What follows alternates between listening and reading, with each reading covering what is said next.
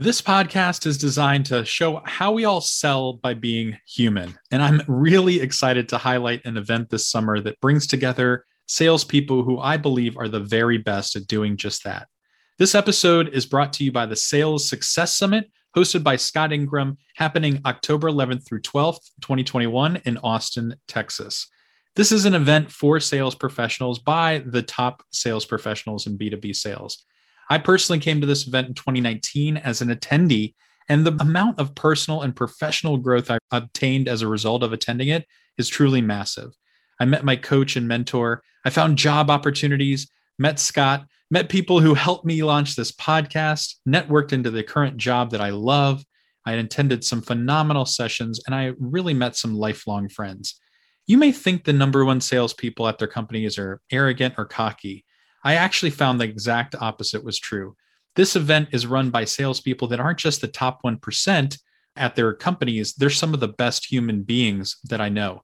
I'll be attending it in person. And if you want to meet me, come hang out, come join me by signing up at top one. That's T O P, the number one dot FM, and tell them I sent you. All right, now to the show. All right. Hello, hello, hello. Welcome to another episode of the Stories of Selling Human podcast. I'm your host, Alex Smith, and I started this podcast because I believe everyone in the world will someday be faced with a situation, could be business, could be personal, that requires you to create change. I think we all want to be heard, seen, and understood.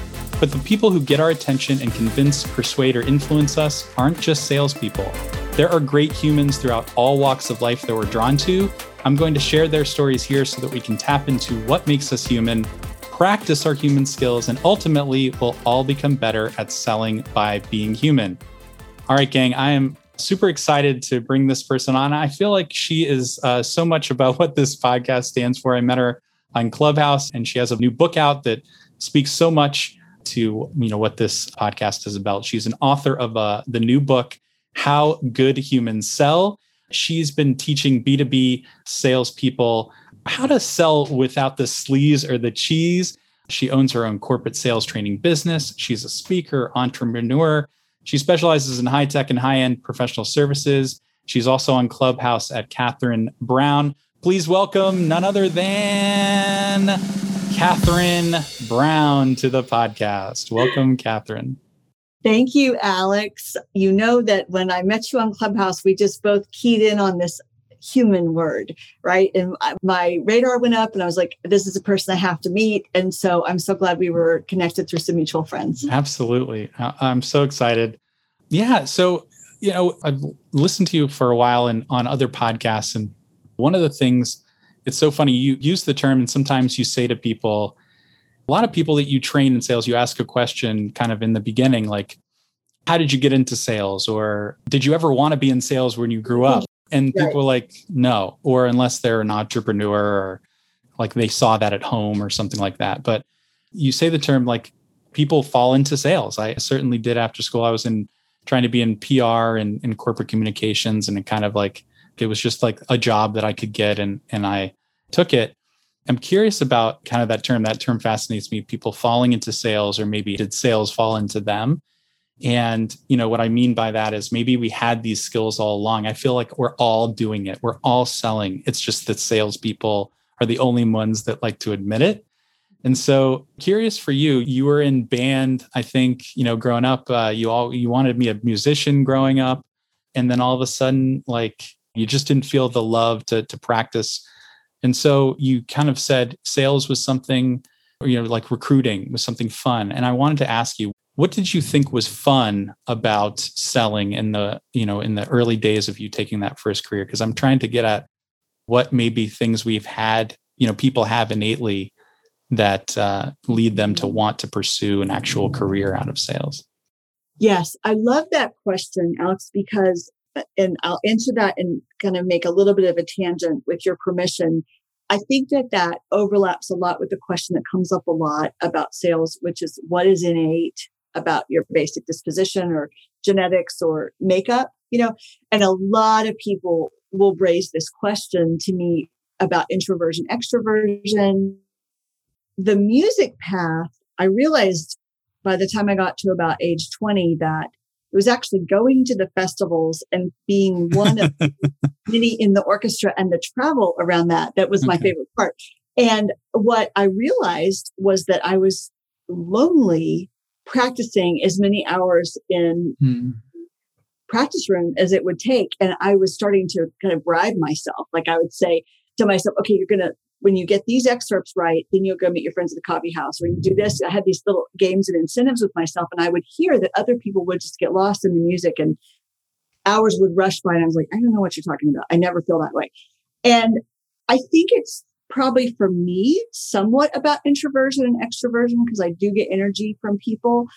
But it's funny that I would then go to a technical recruiting position and say that was fun. I get that that's ironic because some people wouldn't think that was fun and that it wasn't a big change or big step over. But for me, what recruiting provided and what then going from that kind of selling to other kinds of selling provided for me was I mastered a framework of this is how I generally run the interviews. This is mm. how I run the call. I mm. could memorize that. I could learn the terminology about the tech stuff. You just have to mm. learn it, right?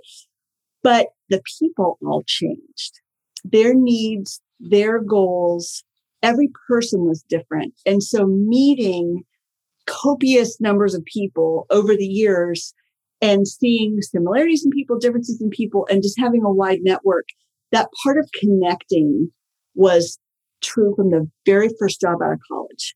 And it's hmm. been true for everything I've done since then. And even my volunteering, my volunteering will often be, Hey, I'm going to this banquet. Don't you want to come too? Or I'm going to buy a table for this. Who can I invite who would think this cause was special? And I'm assembling people. And so it's that connecting part that's the human to human connecting part that I think 22 years old, right out of college, I didn't have the words for it that you and I have now, but I think that's what was happening is that even though we were talking tech stuff and they were programmers, they're people and we were connecting on that people to people level in a way that you don't do in the practice room. The practice room is a solitary, beautiful, but solitary experience. And I didn't want as much of that. I love that answer because a lot of people think that people all want to be in sales because it's uncapped potential. Like my performance dictates my worth. You know, I get to make as much money as I want. People are or watching people driving great, cars, and I wanted that lifestyle. It's all inward focus as opposed to what you were talking about. It's like I get energy from other people and like the possibilities that every person might give to me, right? So like they're not looking at as as focused like I'm trying to win over this one moment it's like you have this like infinite mindset where it could be it's more about like the connection like you said and you know one person could lead to another to lead to another that may through that that's what got you energy and through doing those things you've probably got sales that you weren't really intending maybe to necessarily make but they generated themselves organically because of those activities it seems like. yes and then people follow you company to yeah. company they want to know what else you're working on and you can have relationships resurface after 10 years or things like that. So I think the other thing that I've seen happen that is less true when you're first starting in sales, but it's something a person can aspire to and practice, practice, practice to get to is that the more you think of selling as helping other people make the connections they need, sometimes the solution is what I offer. But as many times like if, if I have an inbound lead or I get a referral from someone, I would say half the time it's a great lead for me and half the time it actually ends up being a referral outward. And I have the tools to figure that out really quick and qualify in and qualify out. But if I qualify out, I always send them on their way for these awesome connections because it's part of what has now become a pretty vast network. And I didn't have that when I was 23, but I do have that now. And so any kind of marketing thing a person could want, any kind of coaching thing a person could want, any kind of chief revenue officer or sales enablement thing a person could want. I probably know somebody who can help them. So if I'm not, you know, the right next thing, someone else is. And that connector part goes all the way back to that very first job in recruiting in being a tool and a resource for other people that's very gratifying as part of the profession to me. Yeah. Before we get into kind of what you do, because I want to definitely dive into like how you coach people and how like your brand of selling and some tactics, principles and tactics. Before we get to that, I want to talk a little bit about the person you are and maybe before you even got into that, you know, one of the things you wrote in your book is I was just nodding my head the whole time. And at the very beginning, you said sales is a way one human can demonstrate to another that they care. And I was like, man, that's so profound, so simple but profound. And I'm wondering, like in your personal life, like if you really looked back, maybe you really didn't think of it back then, like before. I think music, uh, in a lot of ways, is is connecting with your audience and showing people that you care about, kind of like the emotions in the room and mm-hmm. and like how they're reacting, and maybe even before that in your personal life. Were there things that you maybe now looking back, like things that you did that were demonstrating to people that that you were caring, but you didn't really view them as sales back mm-hmm. then, but maybe in a way through that lens, through the lens of caring, people were drawn to you because of that approach. Yes, I think so. This theme of care makes me think of a few other words to see if this line of thinking makes sense. I think that one of the things that music provides is it it trains you to recognize beauty. It trains you to have an ear for it and to connect in community with other people around it. And um, in fact, when I was dating my husband, my husband and I met in college and, and married right out of college, literally the week after I graduated, which no one should ever do because that was crazy. it was so stressful. It seemed like a good idea at the time.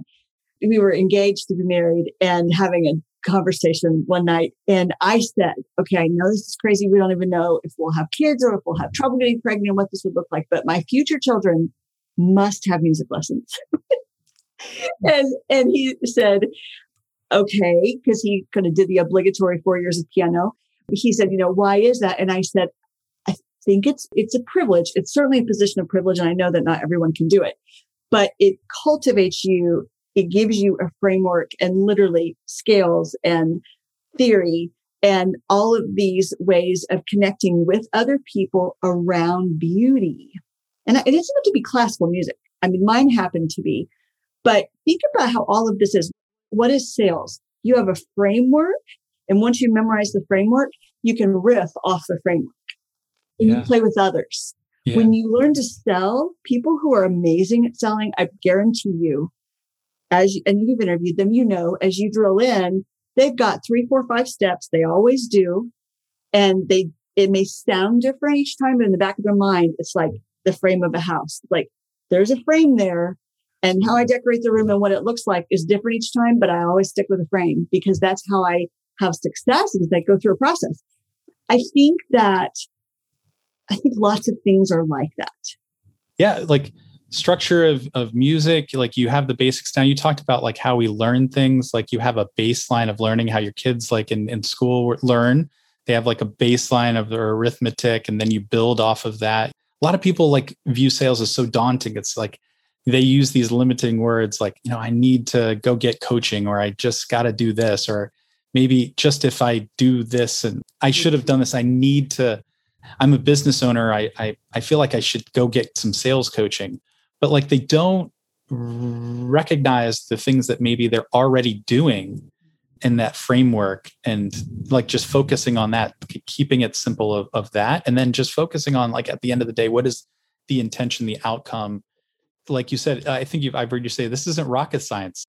People complicate it more than it has to be. Mm-hmm. If you're only thinking about that other person, how do I make this person's life better?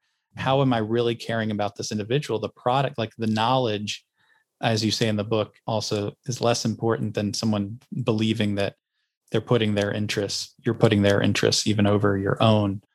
The technical mastery of what you yeah. said that mastery is not as important. The perfect answers are not as important for the seller as that the prospect feel. Absolutely. And I think that when I'm saying it's not rocket science too, I, what I mean is that think of all the sales training systems that are out there. There's so many wonderful brands. They all come down to a series of steps. So basically people have different words for a series of steps, but once you have those we'll we'll mix our metaphors and we'll say once you have those puzzle pieces and you have them generally in place, you have freedom to to move around those. And that's what I like people. I want to break it down and make it easy for them to understand. They probably do have pieces of it already, and they may just have one missing piece. It may not be that complicated to get them on track. So let's talk a little bit about how you coach. And some people may think it's like a new approach to sales. I, I don't. I think it's always been humans have always been involved in sales, even from the earliest days of cavemen to cavemen and women, you know, selling human beings like our brains our hearts it's it's all been a part of it in the beginning. But somewhere along the way it became about just exchanging money for value and and that's still a part of it but you can't ignore that humanity that emotion around it our mindsets that sort of thing. So talk a little bit about it. Like you launched this book. Tell me why you think that something was so necessary to put out into the world with like such a great title by the way. Um, how good humans sell. Why was it necessary and why was it so important uh, for you to write it? And maybe a third follow-up who in your life inspired you to write it? What human beings did you witness were doing these things that that you write about in the book? All right thank you. So I think that over the years, I'll give you a couple buckets of thought. These are gross generalizations, but they're helpful to make an illustration, I think. There are people who think of sales categorically as a system of steps to convince. And then there are people who think of sales as a step of discovery that results in asking them to buy. And you see the difference there, right? So I'm not saying everyone who teaches on this is all one way or the other, because there's this middle ground in the middle. But in general, I think there's a lot out there about convincing and it gets into how you negotiate and who goes first and who does these things. And I'm sure there's things I can learn in those categories. I, I don't purport to know all of that, but I am not in the convince camp. I, I don't like that because I don't like when I'm on the receiving end of that and my hackles go up. And I'm very nice to salespeople, Alex, because I mean, I write back to everyone who solicits me because I did as a cold caller for so many years that I feel sorry for people. And I will always write back, even if it's just to say, this isn't a priority. I can't foresee this becoming a priority. So, you know, you can take me off your list if you want or check back in a year. I mean, you know, I, I literally coach people who solicit me because I understand that that's a tough job. But I'm not in the convinced camp. I'm in another camp. And I felt like to your question, why now or what is unique about it? I feel like there's so much that we actually know from social science research. And before you and I started recording, we were talking about Carol Dweck and Malcolm Gladwell. And there's all kinds of people in the behavioral economics space that have done this amazing research, or like Malcolm Gladwell, he compiles other people's amazing research and puts it in a readable format. There's all these things we know about why we do what we do as humans. And I don't, didn't feel like very much of that was addressed in selling. So it's not that I, I, do have a little bit of original research in the book where I did some of my own data about people's attitudes about sales. I wanted there to be some of my own research, but it really didn't set out saying, I'm going to be a lifelong researcher about this, like Brene Brown is about her topic. That wasn't really my goal. I wanted to test my theory, but it also aggregate great classic social science research that says what is going on here and here when you're selling that we already know because you are a human being. You show up like this in your personal life, and this research shows this in other ways how does the research inform how we are behaving while we're selling and what can I bring to that? So bringing in those elements about how and why people do what they do, I didn't see much of that. So I'm very interested in being corrected on that and learning if there's more, but I haven't seen much about that being applied to selling. And that feels like such a missed opportunity to me because if there's all this research, for example, on, we know that term cognitive dissonance, cognitive dissonance has been used in all these other ways, but not about sales. right? Confirmation bias. I will see whatever I think I'm going to see. In fact, I go look for it subconsciously. That's what that's what confirmation bias says. Well, we know it's been applied in all these other ways. Why not to sell? Yeah. Sales is psychology. It's trying to get in someone's you know head and in their heart a bit and asking the right questions to try to help people and lock it in themselves. A lot of people don't even realize what they're doing like what they really want. A lot of times that's what they tell you they need or want isn't really the real root. I feel like the best salespeople are are always looking for the real root behind the need and what's really driving this uh, this sale here. And they're, they're just constantly hunting for it they don't take anything at face value. Let's talk maybe about tactics because you write a little bit about like people are making decisions. You, I think you term you, you got from a colleague was MVP, motives, values, power list. I love that. Right. Um, yeah, you know, I made up that term. Or oh, yeah. you made it, or you coined yeah. the term. I so, so sorry. So it's okay. it's you okay. coined the term. So it's based on human needs, status, security, comfort. Like you're always trying to, and I and I've been in sales trainings too you would like this. I've been in a sales training once. Uh, it was, uh, I'll, I'll th- uh, throw him a shout out to uh, Corporate Visions.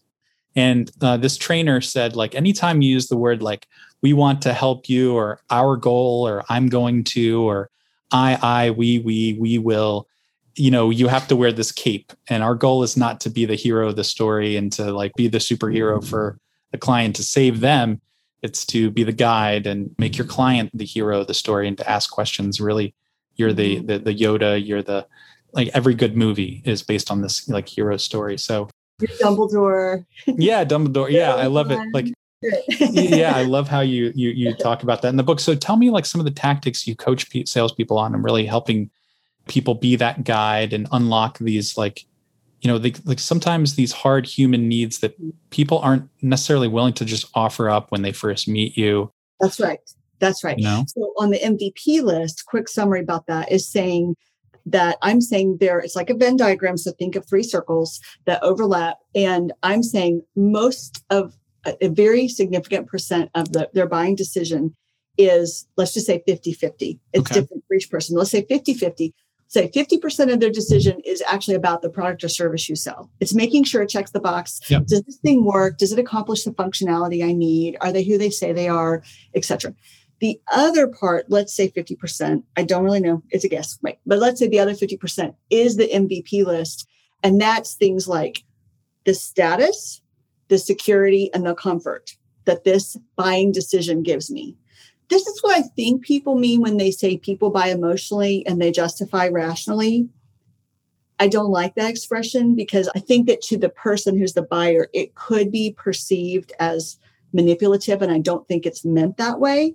But I agree with the sentiment about the fact that emotions drive so much more than people realize themselves as the buyer. Like if I'm the buyer, I, I am not always in tune with the fact that I am thinking subconsciously, sometimes I'm thinking, is this going to help me be promoted or is this going to be a threat to me?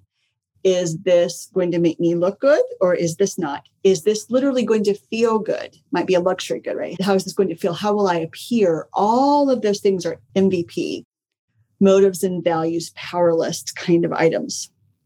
So, because we don't always know really what we want, the way I teach people to be a guide in that sales process and what your listeners can take from this call is Number one, we never act in a condescending way because that wouldn't be a good human thing to do. But we are suspicious about whether the person who is declaring what they want actually really wants the thing they want. and, I, am just saying that because I don't think humans in general always have an accurate sense. Literally, Alex, just this week, I went back to a person I've bought lots of things from in the past for my company. And I said, Would you give me a quote for this thing? And then I got the thing they gave me exactly what I asked for and I got it. And when I opened it and really stared at it and thought about my next steps, I thought, this isn't the thing I need at all. They didn't do anything wrong as a seller. It just would have been even better if they said, Hey, I'll give this to you if you're ready. But what would be really awesome would be for me to understand your goal for this thing so I can make sure it's actually going to give you what you want. So now, because they fulfilled what I asked, I'm going to pay them. but I still have to go have a conversation talk about my goals because really we should have talked about my goals to begin with. And I'm not blaming or being ugly about that. I just think I teach on this and I didn't slow down long enough to think, self, what is it that you really want? And walk myself through a process. So I wasn't a great communicator. They didn't ask good questions. I didn't end up with what I need. And now I'm back to the drawing board and I have to look again. Yeah. It's so much better when you're focusing on just just making anything easy for people, whether it leads to you or not. It's just like you said, with what you did, you're getting at like, tell me like what you're going to use that for like how's that going to help you or I will help you to you what know, end yeah right? to what end what will what life end? be yeah i like that I, am going to steal that from end? you because everyone is on i like that part about the hero's journey journey metaphor the idea that there is an ultimate transformation that our hero is trying to experience. If the hero is the prospect they're marching along in their life and you have an opportunity to come in and say for this season for this opportunity for this thing maybe i can help you. And you ask questions around that you decide if that's true and you send them on their way. I mean it's you are a meaningful relationship for a season as long as that makes sense and when it makes sense. And that's the way that it's about them and not about you. So one of the takeaways that your listeners could take is that number one we've already said people don't always know what they want so don't assume. Ask a lot of questions around whether that's true. And you know Alex, I always start with some version of a goal question on a discovery call. It might be, would you tell me what you've tried up until now? Or it might be, I hear you got my name from so and so. Can you tell me a little bit about your project? But it's a broad question because I'm listening for MVP things. Because when once you train yourself to hear, you'll hear status, security, comfort. You'll hear hints about it that tell you what is important to that person. But we can't assume that a person's completely dialed in, that the buyer is completely dialed in on what they want, because that would assume they have all the information they could possibly have to make the decision. And who has that? Yeah. I, and I, I would, I, I don't either. And I love how you like some of those, like for everybody listening, some of those things that she calls out and you're, you know, you're going to have a link to this in the book, but you know, she calls out like things that you can listen for when people are like asking, like she used it like a construction manager story and like a, with a drill bit. And when they ask about like, you know how do you monitor these bits you know like they're thinking of like ooh like what if these bits break then we're talking about like we're not talking about the product we're talking about like all the implications like the costs the hassle the all that like how do you prevent that from mm-hmm. happening so then then they're right locked in so you're just kind of keeping your eye when you're asking like recognizing okay this person's going to a motive here like they're going to like something that's important like their status, like being safe. You know, people want to move towards feeling of comfort or feeling of like mitigating risk, all of that thing. So like listen for those things. Right. Right. And what I'm saying is we're all driven by those things all the time anyway, just as humans. And focusing on how I understand what's important to those people, because some people are more prevention oriented. If you're selling to my husband, he could have been a bridge engineer. He ended up as a statistician instead, but he is very prevention oriented. So he wants to know, is this going to prevent harm? That's literally how he will think. Is this warranted? How can I check their credentials? Right? Like he's wired that way. Other people not wired as much toward that way. But see all this work that we're giving to thinking about what's important to the prospect. Mm. That is not presenting about yourself the whole time. That's one of the things it means to be a guide is to not present about yourself the whole time. And number two, you're not convincing. You're asking, and then you're saying, Now I heard you say this, mm-hmm. and you say it back. Mm-hmm. And then you are thinking through is what I sell at this moment a fit? Part of what else I think is a little bit unique about this guide idea and the way I like to teach selling compared to some of the training that I went through as a, as a sales mm-hmm. employee years ago mm-hmm. is that I also think that when you focus on questions like this, the issue of timing and urgency comes up, and you don't have to be afraid if the answer is this is awesome, but not right now. Totally. Yeah. And I think what happens is this is a much larger conversation we can have over dinner sometime. But I think that because people are so commission focused and driven, and I think it's wonderful that salespeople can make a lot of money, and I want to make a lot of money. Like that's not bad. I'm not saying that. But I think that when we're so numbers driven like this and we don't have all the right incentives to do the right thing, sometimes the right thing is to kick them back to marketing because they are actually the right buyer title. It's just not the right time. And so we have to have a way to continue to serve them through marketing where we continue to add value, we create curiosity, we build trust, we build a relationship, and we come back around at the right time and not be afraid. I don't want to be afraid of it not being yet. Because if I do the right thing and I'm talking to enough people, I will have a full pipeline, I think. Yeah, I agree. You talked about so much there. I don't want to let you, you know, get away without talking about like mindset. And, you know, you kind of hinted on that there, like what you're thinking about, like a long term relationship. You're always thinking about just like how are you serving? What is a no now isn't a no forever? And like ghosting now doesn't mean they hate you. We're always telling ourselves these things, and you you write so well about how that affects selling our mindset. You said even something like we all want our lives to have meaning, and meaning. I love that meaning produces well-being. So I wanted to maybe have you tell me what you meant by that, and then also just like how we have this sometimes versus like we talked to you talked about Carol Dweck and she writes a lot about in psychology a fixed and growth mindset. You know, maybe about like for me, I took a lot away from you catching ourselves because we're all in these mindsets sometimes where we just mm-hmm. limit ourselves so much.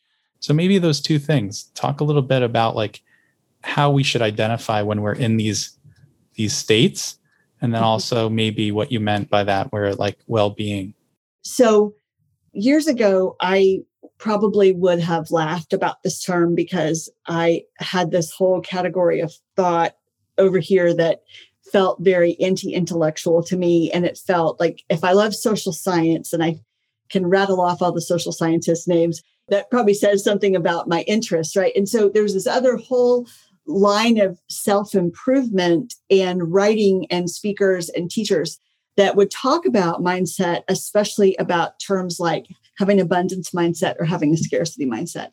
And anything about a with the term abundance mindset would set off this flashing yellow light, and I would think hokey, hokey, hokey, or silly, silly, silly. Or I was not very open at the time. I had a fixed mindset about about what I could learn from those speakers and teachers. And one of the things that I have grown in over the years that I now look for opportunities to impart to other people is when we're selling, if we have a long view in that relationship and we think about being the right thing at the right season for someone, and if we're not, being a vehicle, being a tool, being a resource to send them on their way to what is the right next thing, they will come back, right? It'll come back around.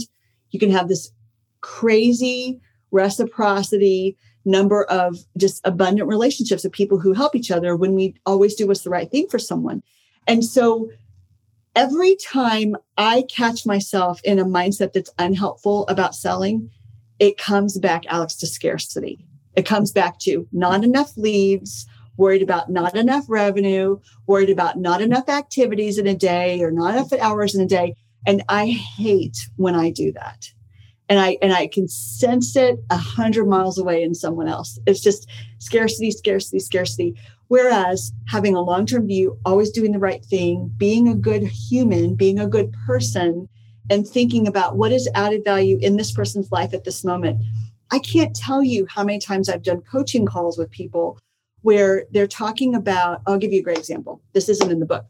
So I have a client that sells to officers in banks and this client told me about how a C level executive in the bank that they wanted to sell to shared at lunch, shared some personal stuff going on in her life. She didn't have to. She just, I think she was just cracking the door up a little bit and they were small talking and she's saying, you know, I'm kind of having a hard time. Here's some things going on.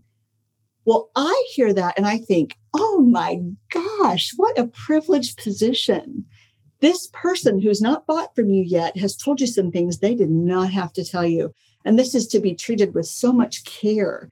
And also, as importantly, from the perspective of my client, who's the seller, I wanted him to recognize that and recognize I haven't sold anything yet, but they wouldn't have told me those things if they didn't like me and trust me. So I'm making major progress here on this relationship, right? Even at, again, long view, think about the next right thing. So we were getting to year end, and I was talking to my client about some accounts that he was trying to crack open. And he referenced this one and he told me a little bit about that conversation. Again, nothing too confidential or anything, but gave me a peek in our one on one about how this prospect had shared some things with him.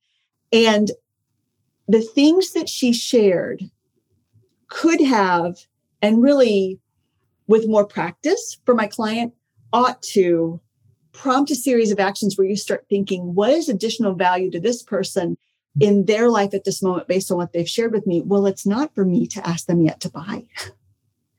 like you now have privileged information about something that's going on with this person personally, and you know that that would actually be inappropriate to press them in light of what they've shared with you. Do you see what I'm saying? I don't care that it was year end this is an industry where they would be a relationship they could buy from him for years, years and years. I'm not exaggerating because it's a recurring thing. And so, what is one quarter compared to doing ultimately what is the more thoughtful thing to do, right? So, my coaching was I really think you want to reference that you that you recognize she shared privilege information with you and personal information and say how much you appreciate the time you had together and you need to send something for the holidays and you need to call back later. I mean, I was like, don't ask. And that sounds so crazy for a sales trainer, but the MVP side of all of that, there's all this personal stuff that informed how to have a long view. And if you have an abundance mentality and you don't have a scarcity mentality and you you have that right perspective, is that making sense? Totally directs different steps totally makes you a different kind of human who's selling, I think. I'll end off on this and then I'm going to ask you one last question. So you're making me think like I've, I've shared a version of this story for people listening, but I just recently, I can even celebrate this because this month, this sale closed. And I have a client who started out months and probably in February, where client came in and uh, like a first HR person, first level, vetting a bunch of uh, companies. I sell learning management software and learning strategy uh, software. So she vetting a bunch of tools. And long story short, we had a couple demos and things just stalled. You know, we'd sent her some kind of information back and things just stalled. And but she asked such great questions. And again, we made it all about her. We didn't bring slides and present at her. And she had noted that like we didn't really focus on us or talking about us, that we were all asking her questions all the time about her.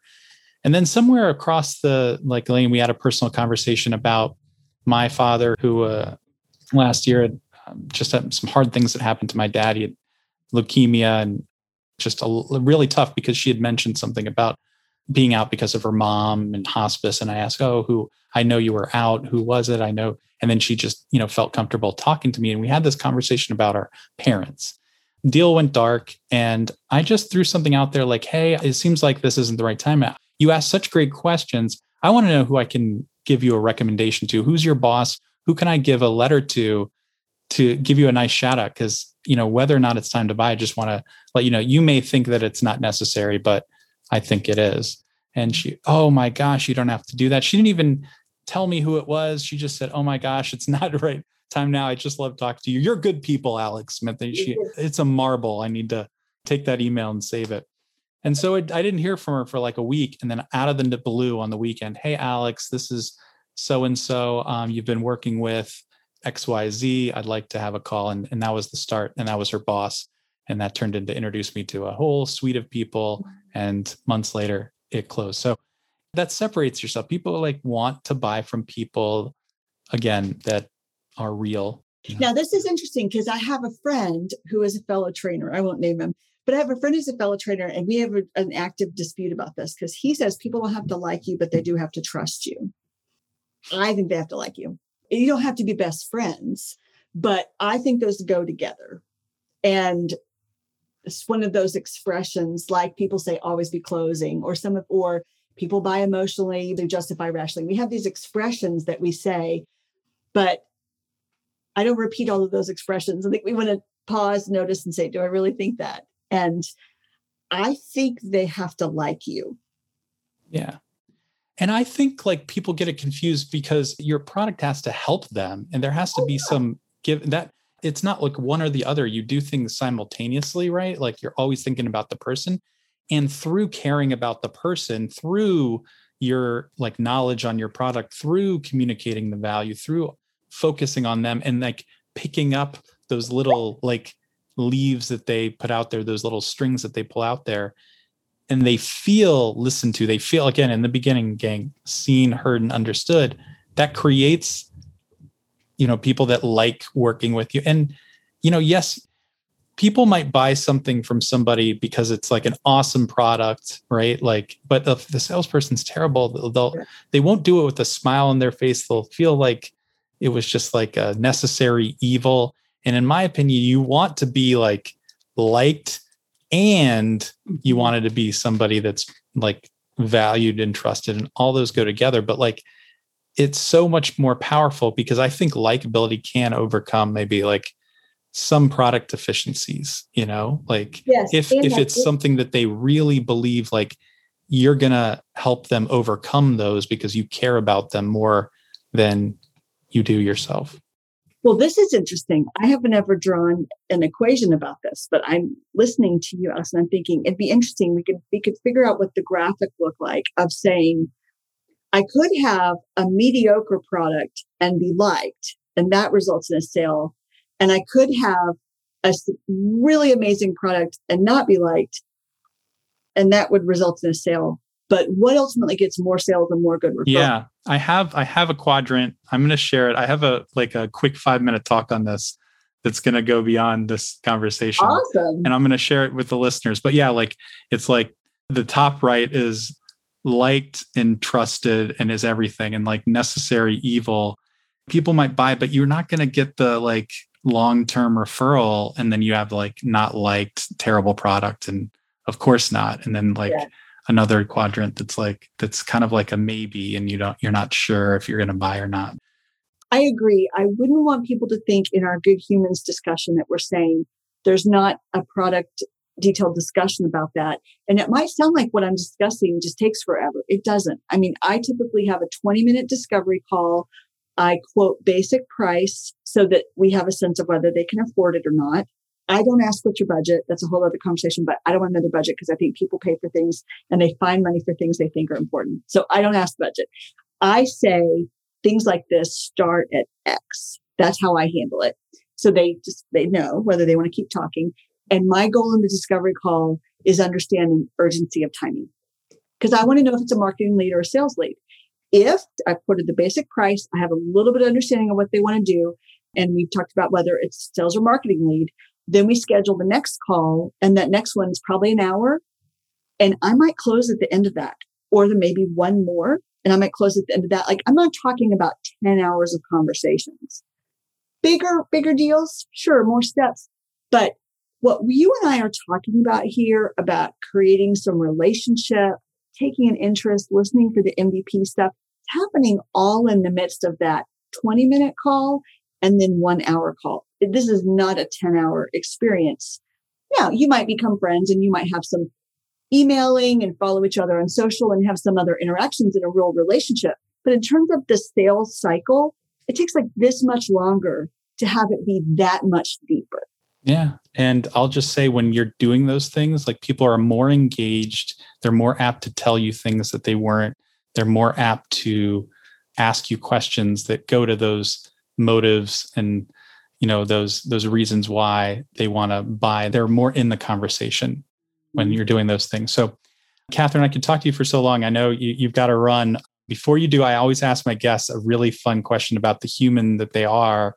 Fun story about you because i feel like these stories connect us and like it's just us like no one in the world is like us. So it is a fun question and, and it is this and if i asked your husband your kids what is something that is just only one human in the world uh, can do. So, what is something or some event, something that happened to Catherine that would only and could only happen to Catherine Brown? what would that one thing be that is just so totally Catherine? I'm laughing because I don't do it in professional situations, but I have the most ridiculous cackle you've ever heard. It is so loud, and so contagious and ridiculous. So it only comes out at the funniest movies or a fit of giggles. Like it doesn't happen very often. In fact, I have a college friend that I've known for 20 plus years. And we were on a women's retreat together and we were, we were all hanging out in the hot tub and we started laughing about something and I got into a full range cackle. And my friend of 20 years was pointing at me and she said, I have never heard that in my life. And I have lots of small laughs like that, but I'm talking, I don't even want you to hear it. I mean, it's so ridiculous. And my, my people love it because it is like the height of happiness and it's saved for special occasions. All right. Well, someday we're going to have to hear it at some point. I don't have a good uh, uh, tech, Texas sized joke for you, but until then, for all of our listeners that might not be able to hear it now, but where can they find you and maybe hear it at some point on a Zoom call or like in a LinkedIn video, maybe? Where can yes, they find you? I will I will think about where they could hear the cackle for sure. But for everything you'd like to learn about how to get on my regular email communication or courses or things about the book, everything is at my company website, which is extra bold, E X T R A B O L D sales.com, extraboldsales.com. Awesome. All right. Go there, get the book. You're going to have it in the show notes. And um, maybe I know you'll learn, learn something. I don't know if you'll hear any cackles, but um, speaking from someone who's read it, you'll learn a ton. Catherine Brown, thank you so, so much. Thank you, Alex. Talk to you again. All right. Bye bye. Hey, gang. All right. Wow. You made it to the end. I know your time is valuable, so thank you from the bottom of my heart for spending your time here with me. If you heard a quote you liked, got a quick bit of value, or you have an idea that can help convince others to join, I urge you to take a minute and leave a five star rating and review. That helps us gain influence and bring some really great guests on to add even more value to you and others. You can also always contact me directly to tell me your thoughts. I'd love to hear from you. All my info is in the notes. Let's help convince anyone that they have the ability to sell well just by being great humans. And this podcast is proof. All right, see you on the next episode of Stories of Selling Human.